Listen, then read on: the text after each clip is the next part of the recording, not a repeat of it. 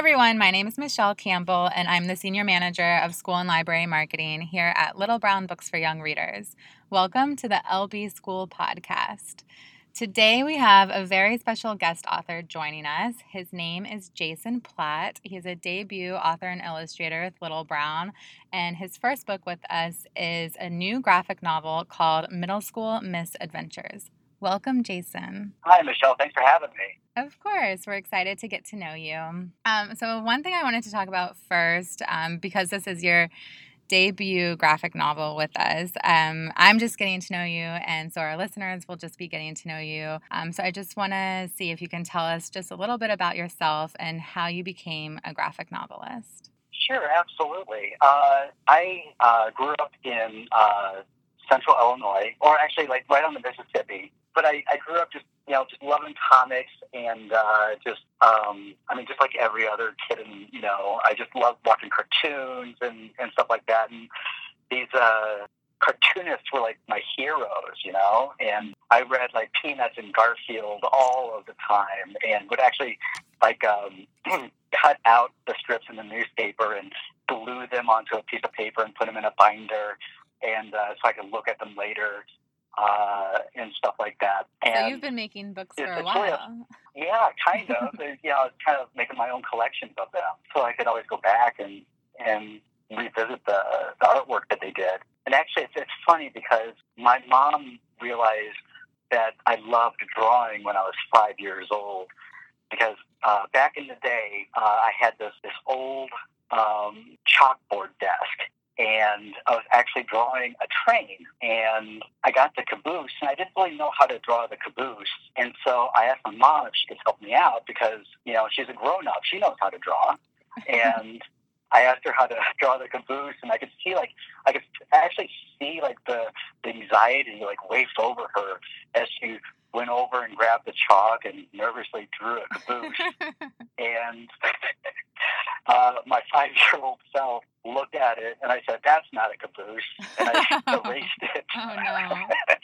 and then drew a caboose. And that's when my mom knew that uh, I had an interest in, in drawing. Uh, so it's one of, that's one of my favorite stories I like to, to tell. Um, but then as I, I grew older, I, I loved uh, like reading Mad Magazine and uh, looking, reading the parodies and making me laugh, and especially looking at the artwork. Uh, and um, just, and I loved reading, loved reading, and so combining those two was like a, a really fun treat. And it was really exciting as I got older and like graphic novels started really take form mm-hmm. of how they're able to take long form storytelling and combine it with visuals. And it was just like I remember like I got like one collection from Toys R Us when I was a kid, and I wanted more of stuff like that, but it was hard to find back in that time. I think that was like in like '83 or '84. That was like before like it really hit big. Yeah, graphic novels have become um, hugely popular these days, and I think it's I think it's fantastic. And frankly, this is I'm sad to admit this, but I didn't read a graphic novel until I was an adult working in publishing, having to read graphic novels. um, but I think I, I think now I I get that I was missing out 100%. Um, I not that I just didn't choose them naturally for whatever reason, but I like that they're becoming, you know, more, you know, teachers and librarians especially are encouraging their students, you know, if they're struggling with reading or they have a specific interest to, they're really you know reaching towards graphic novels now as a source of getting kids to love reading because i think that's very important and if the entry Absolutely. point is a graphic novel like, i personally think graphic novels are one of the like, hardest art forms and formats of telling a story because there's so much involved on the creator's part um, so I, there is so much involved. Like I had, I just admire graphic novelists so much. Um, but I'm just glad that you know they're getting the reputation that they deserve because for so long people hesitated with them for whatever reason. Absolutely, I, I think that comes like from like the kind of like the early attitudes towards like comics mm-hmm. and comic books, like in the 1930s. Uh, you know, it was uh, like you said, it takes a lot of work on the creator's end, uh, the writing and the drawing. But uh, when they first like were producing comic books, you know, they would produce them on this really cheap paper, Mhm. you know, just to be able to you know stretch their dollars.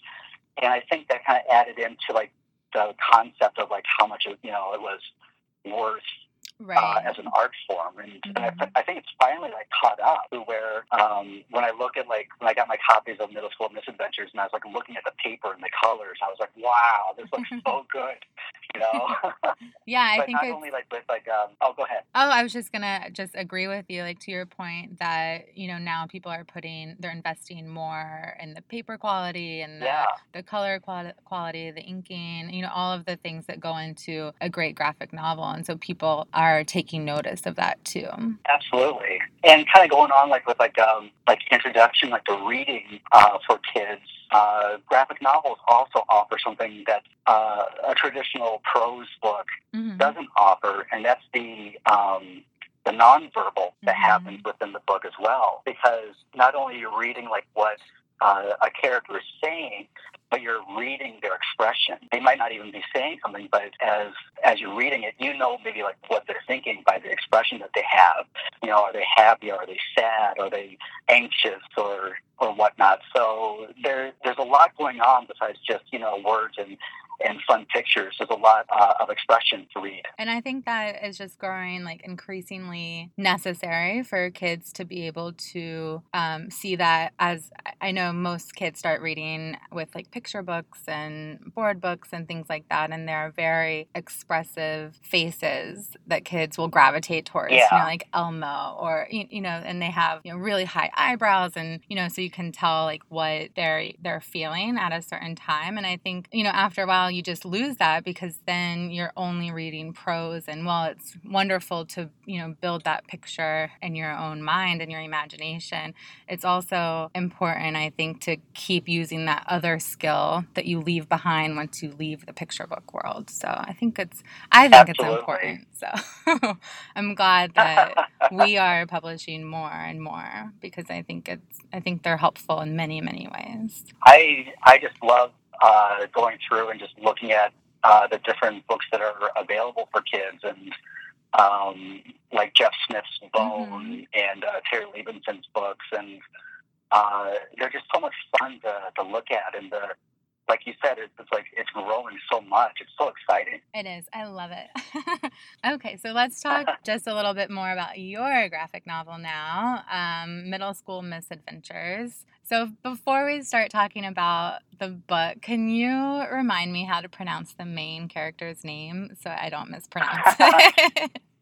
absolutely It's probably no, it's, really it's a different name isn't it yes, it's interesting. Where did it come from?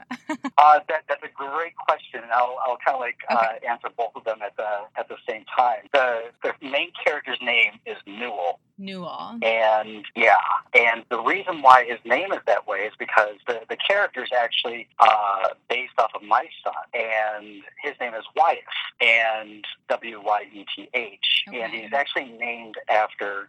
Uh, the illustrator from the turn of the century, N.C. Wyeth Okay. and he did like the the cover work for like Robinson Crusoe, Treasure Island, all these like really high adventure illustrations, you know, back in the day.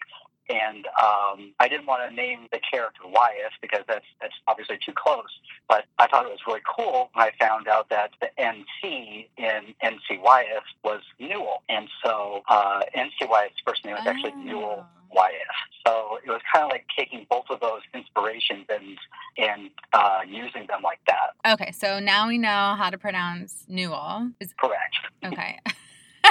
I paused a little bit. I'm sorry. So Newell. Okay, so let's talk more about Newell. So he's always getting into a ton of trouble and misbehaving just a little bit and just having a lot of fun and mocking his teachers. Um, and so it gets to the point where he might have to go to summer school, which I'm I used to go to summer school for fun, but a lot of kids don't like to go to summer school and that's certainly not something that he wants to do. Um, but I'm just Right. wondering now, I guess having I guess now we know your um, the character is really based off of your son, but I'm wondering too if you put just a little bit of yourself into him as well, and like what your middle school experience was like, and how much of that is in the story, and how much of your son is a part of this too. Oh my gosh, uh, yeah, absolutely. The uh, the character Newell, while he's he's based off of my son, it's a loosely based um, character. Uh, and yeah, definitely. There's um, there's a lot of my experiences uh, told throughout this whole story, and I, I think that any any writer uh, of any genre of any style, you know, they they take their experiences and they uh, their experiences are almost like a big ball of yarn, you know, mm-hmm. and and as they're telling their story, they can't help but use that yarn within this this pattern that they're, that they're creating, and you you just take what you know and do what you use and your experiences and how you you have felt in that situation and uh, that a character might be in.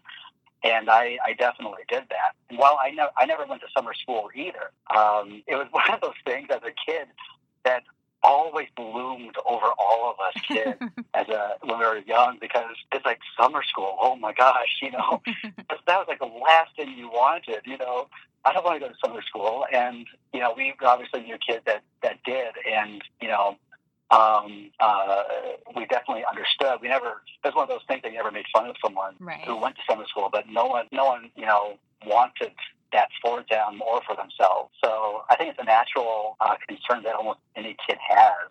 You know, well, yeah. not like he's not like a troublemaker by any means. Uh, he's just kind of rambunctious like any any boy or girl that's out there, and uh, um, he's got this. He's led up into a situation where he's got a choice to make of whether he's going to go to summer school or participate in the school's talent show. And uh, for any kid, I think that would be a no-brainer. But at the same time, you know, the the idea of uh, getting in front of a, the whole you know student body and their parents and grandparents watching them that's that's a little nerve wracking too. So uh, it kind of hits on on a couple different nerves that you know mm-hmm. uh, public speaking or summer school. What, what's worse, you know?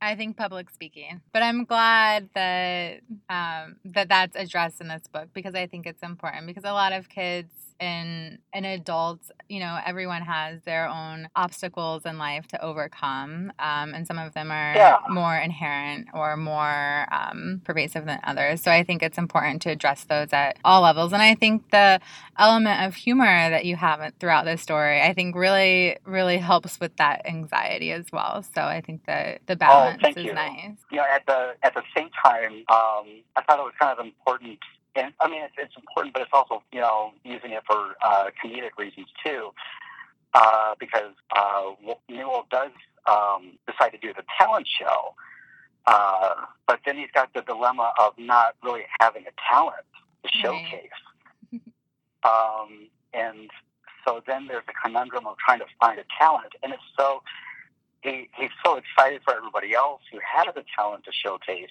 but seeing like his friends coming up with ideas so quickly and easily is so discouraging for him because he doesn't have anything. Mm-hmm. And and I think that's kind of a uh, a thing too, where there are kids and adults who might feel that they don't have anything to offer, you know. Mm-hmm. Um, and it's it's encouraging in a way to know that um, that there are other people who feel the same way. And here's Newell kind of struggling himself and trying to find his voice um, uh, through this through this turmoil, basically. Right. no, I think it's I think it's absolutely necessary and important to to share these stories so that kids can relate to them, whether they you know are struggling with anxiety for whatever reasons or you know, whether they are going to summer school or, you know, having, you know, just interpersonal skills between friends. I think that, you know, this graphic novel sort of addresses all of those things, which I think is wonderful. So we talked just a little bit about um, your creative process. Um, and how I'm so in all of it, essentially. um, but I just want to hear a little bit more like in detail about all of the things that go on behind the scenes in your studio or wherever you are creating um, your stories. Um, so I'm just wondering if you can share just a little bit more about that. Particularly, I've always wondered this about um, graphic novelists. Um, just like, how do you decide what you communicate with pictures versus what you communicate with words? Okay, that, that's a great question. Um, and what's what's kind of interesting is that uh, I have like my my own way of how I how I do things. Mm-hmm. Um, but it doesn't make it the quote unquote right way. Uh, because mm-hmm. like um, if there's a kid out there who is interested in in producing something themselves, uh, they may. It, I think it's awesome for them to like look at teachers and mentors to uh, see how they do things, but it may not work for them personally. You know, and they may right. uh, find out that uh, a different pencil works for them better than what their teacher uses. Um, and that's just a small example, but um, but that's a, that's a really great great question. And to be honest with you, I love um, I love it when other artists and cartoonists like show pictures of their studios, and I love seeing like their process too because um, it gets me excited about the process, and I might learn something new and maybe a new technique uh, that I can incorporate into my own work.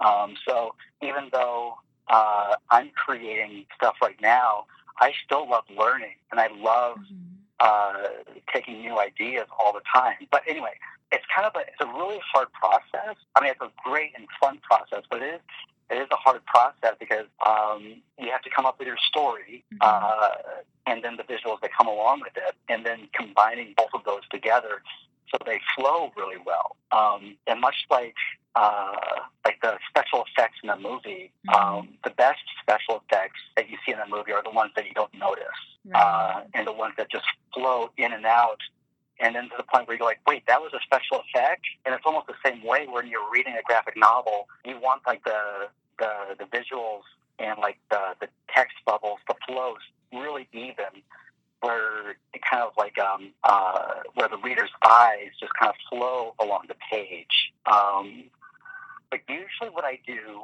um, I will I will come up with a story in my head, um, and I know that there are like some uh, people who like will write the complete script out, almost like a, like a movie script with like page numbers and actions and then dialogue, uh, almost like a play, uh, and then go from there. But uh, I I do what I call is what is uh, in my own terminology. I use what's called tent poles, and a tent pole is almost like um, like the header in an outline, and uh, not so much like with chapters, but like big plot points, things that you see happening within the story. So, like with middle school misadventures, uh, a tent pole is uh, Newell realizing that he might be able to go to he might go to summer school. And my thought as a writer uh, and illustrator is, how do I get him there? How do I how do I get him in that situation? And for me, it's that is a ton of fun um, to get the characters to that tent pole. Um, much like um, like with Alfred Hitchcock, uh, when he would make movies, uh, Alfred Hitchcock, the uh, famous movie director from the 50s, actually like probably the 30s to the 70s, was heavily involved with like the script writing uh, and with storyboard and obviously shoot the film. Um, but he would also have been noted in saying that uh, his favorite time in the process was writing the script and doing the storyboards, and because that's where he was being really creative and like setting up the shots and like close-ups and you know lighting and costumes and stuff like that. So by the time he actually got to shooting the film, it was a little it was a little lackluster for him and a little boring because uh, he had already shot the whole film in his head. Um, and so not that I'm 100% the same way, but uh, I can I can write out a script of what's happening in the story. But sometimes uh, I will take my actors, uh, the characters in the in the book, and I'll basically kind of throw them into the scene, almost like a like an improv troupe, like at your school, mm-hmm. and say, "This is your scene. Let me see what you're going to do." And uh, sometimes the characters will will say something or do something that I could didn't even think about while writing a script that it will change the progress of how the scene is going. And so well, um, and this is just my personal take, is that I don't really like to write like a full script because mm. uh, the characters may change something on the fly uh, that I find more funny than, yeah. than what I could have come up with. Um, so uh, I I kind of like treat the characters in the in the book like like actors. Um, with their own personalities and you know uh, characteristics that they bring to the table. And uh, that's one of the best things. Like when I've always heard when I was, I remember when I was a kid, and I would hear authors say, um, "I was writing this this character saying this line." But the character didn't want to say it like that. And so I wrote it how the character wanted it said. And I never really understood that until I got older and was writing my own stuff. And then it kind of becomes true. The, the your characters um, kind of become themselves. Uh, and while you can control them, sometimes they will do things that will please you as a creator, like, you know, and just make you just feel on top of the moon because it's like, wow, they did something I didn't expect. Um, so I will, I will actually write as I draw. Um, and I use a, um, a drawing program uh, called Corel Painter. And there's a lot, there's a ton of different programs out there uh, that artists use for the comics and graphic novels and that's just one that I, I prefer because I like the uh, how the the media looks um, like the like wet or dry media that you can actually find, mm-hmm. and I like how it handles better. But um, I will I will pencil the whole thing mm. page by page and add in the the text at the same time because the um, as I'm adding in the dialogue, sometimes it'll change like how big the, the panels are, and wanting to make sure that they fit. Um, and that's one of the, the benefits of for me working digitally is that uh, if something isn't going right within a panel um, and I need to make the panel smaller or bigger, um, it's easier to, to make those edits uh, than having to like redraw the whole thing um, on a physical piece of paper. Um, and so I will uh, write and draw the whole thing out as I go. And when I finish a page, uh, I will save it out, but then I will place it in an in an InDesign document that I have. Mm-hmm. And so then I can actually scroll through the pages as I'm laying them out, and almost like uh, if you've ever seen like old like Disney how to how they like documentaries on their films, and you see like mm-hmm. an artist like flipping through their animation to mm-hmm. see how mm-hmm. it's going. Um, I'm kind of the same way when I look back at some of my pages, and I will kind of like look at the last three pages in my InDesign document, um, which is just a layout program, and and I can see the flow of those last few pages. And I know that one of the hard rules in like uh, in writing is try not to edit as you go along because it, it slows the momentum down. But I found with uh, with working like this with graphic novels is that you don't really have the luxury of going to page 72 of your Word document and taking out a whole paragraph and have it still work just fine because if let's say I get done with 20 pages uh, drawing and penciling, and I look back and like, oh my gosh, page five uh, doesn't flow well. Um, I need to add on two more panels to make it work right. Then that's going to affect not only that page, but the panels on the top of page six. And it's almost like putting you know, like let's say you stuff your your your trunk of your car with all the groceries that you bought and it fits perfect. And then you realize you forgot to buy something you know you forgot to buy some lettuce and you run back in and you buy the lettuce and you got another bag but it doesn't fit you know? Right. Um so i want to make sure that uh, I'll like work about like three pages and I'll look at the pacing and the flow of it. And I have to really look at it critically um, to make sure like the pacing is going well. Uh, because like the, the page turns to me are just as important as uh, the visuals and the dialog mm-hmm. Because sometimes like there's a moment like where the reader's going from the top left all the way down to the bottom right and then they turn that page and there's like a surprise that happens mm-hmm. um, whether it's to the character or to spread and sometimes you know if you have to make big edits uh, um, it can disrupt that pattern and that flow. So and then when that, all that's done you you go into inking the whole thing and then the colors. So it's uh it's a it's a lengthy process but it, it is a whole whole lot of fun. Thank you so much for sharing your um, approach um, I think it's I've learned a lot. So thank you. Um, and then I'm also oh, absolutely. I'm also curious, like who you've learned from recently. You know, you said that you're constantly looking um, to seeing how other artists approach things, and if anyone has been, um, you know, very impactful in in how you approach um, creating graphic novels. If you've had any. Um, like role models or you know artists that you've admired and have um, have sort of like fall, taken a, a tidbit of what they do and added it to your process. Oh, absolutely. It's uh, um, visuals and art form is, you know, we're, we're all, all of us, whether we're artists or not, we're always looking, you know, mm-hmm. and you know, art is such a opinionated um, thing that we all enjoy. You know, some someone may enjoy something while someone doesn't. Mm-hmm. Um, but what's really fascinating about you know individual people is that when a piece of artwork speaks to them, it speaks to them. You know, mm-hmm. whether it's a a, um, a greeting card or you know a painting in a museum. You know, if it touches you, you know, it's such an amazing thing to happen. Um, but I guess like some of my my influences uh, that I that I will often like uh, be inspired from. Uh, Mort Drucker um, was a caricaturist uh, for Mad Magazine for years, and uh, he's only probably within like the last 10 years has he slowed down. He just turned 90. And I remember as a kid, um, I just, I loved looking at his, his artwork. And uh, I mean, I, I enjoyed the whole magazine, but there's something about his uh, his line work and how he, he drew people that just I just ate it up. I was just I would look at his work before I would read a word of the, the magazine, mm-hmm. and I would I would just wonder like what he used, uh, like for his equipment because I just it, it was just magic to me as a kid. Um, you know, because I only knew you know like just ballpoint pen and you know typing paper when I was when I was young. But when I would see like professionals using their work, it's like wow. How did they do that? And um, so he was probably like cartooning the, the real big influence for me. And but like current days, he never did like any graphic novels. Mort Drucker, uh, he did you know, the parody satire sections in Mad Magazine.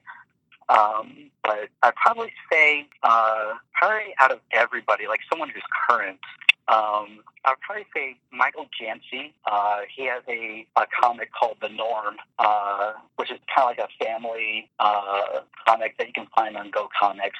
But he came out with this book that took him, I think, about 10 years to create called Knocked Out Loaded. And it was, when I read it, it just, I found it just fascinating. And I love the, the line work, I love the colors, and um, some of the subconscious moments that he has in there uh, really spoke to me, um, not only as an artist, but as just a reader. And I just found it, his work just really enjoyable and inspiring. Um, but then also like Brian Lee O'Malley, who did um, uh, Scott Pilgrim, and he came out with a graphic novel. Uh, geez, I want to say maybe like five or six years ago called Seconds. Um, more more in the lines of like young adult mm-hmm. Uh, style graphic novels with him, but um, his storytelling and artwork uh, and colors, especially in, in Second, um, is really beautiful to look at as just as a piece of art.